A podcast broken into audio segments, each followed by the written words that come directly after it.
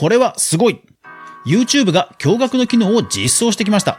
どこでもまだ報じてるメディアがないと思うんですが、偶然私見つけたんです。世界的人気 YouTuber の Mr. Beast さん。彼の動画を日本の YouTube で見ると、なんと、日本語で吹き替えがついていて、まるで海外ドラマを見ているようです。アプリの使用言語を韓国語にすれば、韓国語吹き替えに。まさにこれは。それでは早速学んでいきましょう。おはようございます。クリエイターのかぐわです。いつもご視聴ありがとうございます。それでは今日のお品書き。世界的人気 YouTuber の動画が日本語吹き替え、言語設定を変えるとその言語版が、今はまだ一部だが、です。いやー、これね、ほんとびっくりしました。あの、最初ね、文字化けかなんかだと思ったんですよ。見てみたところ、普通に日本語になっていて、そしてその吹き替えもちゃんと日本人が喋っているナレーション、日本語の吹き替えなんです。まさに海外ドラマのような感じなんですよね。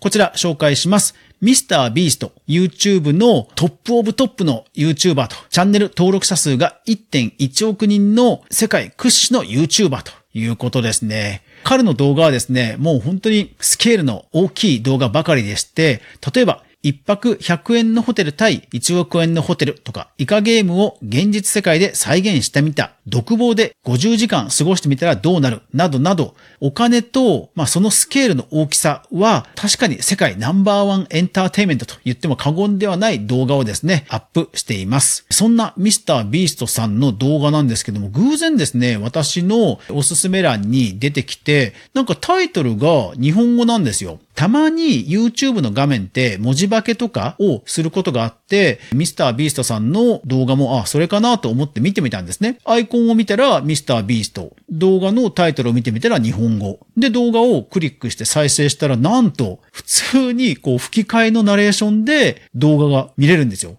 字幕とかでもなく、何か設定ボタンを押したわけでもなく、普通に日本人が外国の吹き替えドラマを見てるかのように見れるんですね。いや、これびっくりしました。実はミスタービーストさん、彼が日本進出をするということをかつてメディアが報じていました。ただ残念ながらもう撤退しているんですよ。日本語版ミスタービーストという YouTube チャンネルが実はあって、ただそれもうほとんど登録者数がなくて、動画もほとんど登録されていないという状況なんですね。そういうことも一応知っていたので、あれ？これってどっちなんだろうな、もしくは誰かがパクったチャンネルなのかな？とか思っていたんですが、まあ見てみたら普通通に1億人認証バッジもついてる。で、本人と。これは何だろうなと。特に字幕設定のところをクリックしても何か変わるわけではないですし、なんだろうなと思ってたんですね。で、もしかしてと思ってメニューを変えてみました。YouTube のアプリの設定メニューから使用言語、それから場所というものが選べるんですね。一応使用言語の方だけ日本語から韓国語に変えてみたんですよ。まあ、そうしたらなんとびっくり。韓国語に変わってるんですよ。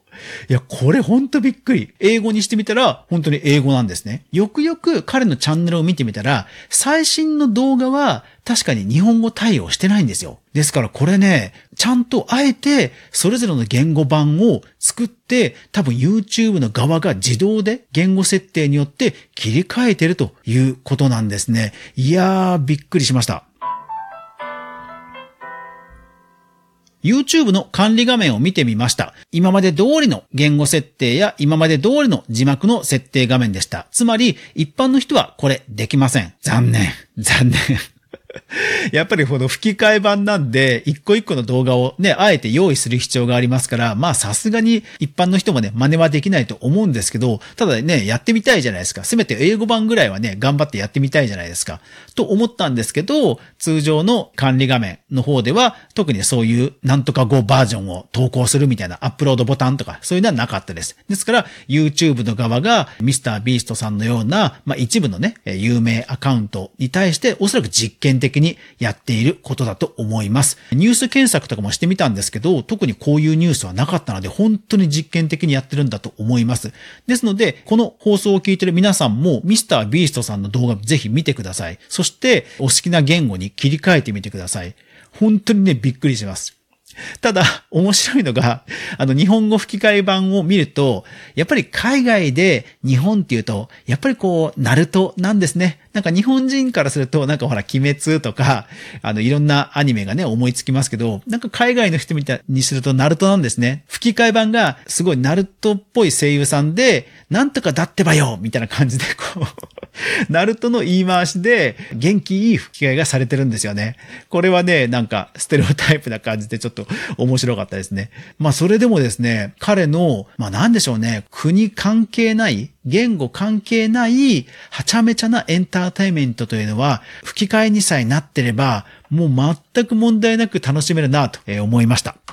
いくつか動画を見てみました。いや、楽しい。ほんと楽しい。ただ思ったんですよね。これ、確かに日本の YouTuber も結構そのお金に、をかけた企画、今すごい流行ってるじゃないですか。まあ、ヒカキンさんとかでもものすごいお金をかけた企画ってね、やってますよね。でもこれってなんかバブルの頃の日本のテレビ番組も、あ、こんな感じだったなってふと思い出したんですよね。そう。だから、やっぱりこう人気番組になっていくと、スケールアップをしていくっていうのは、国関係なく、そういうエンターテイメントになっていくんだなっっていうのを見て、なんかちょっとね、ほっこりしました。ただやっぱり時代としては YouTube、要は個人の配信が認められているので、放送倫理に引っかかりそうなところでも、まあまあ気にせず配信できるというのが、まあ今時、令和だなというふうには思いました。まあそれでもね、彼の企画力はすごいと思います。あの、ゲームをするにしても、要は世界のどの人が見ても分からなくちゃいけないわけじゃないですか。なので、むちゃくちゃシンプルなんですよ。えー、男性50人、女性50人、円から出ちゃダメとか、この島をもらうために一番最初に火をつけた人が勝ちとか、もうほんとシンプルなんですよね。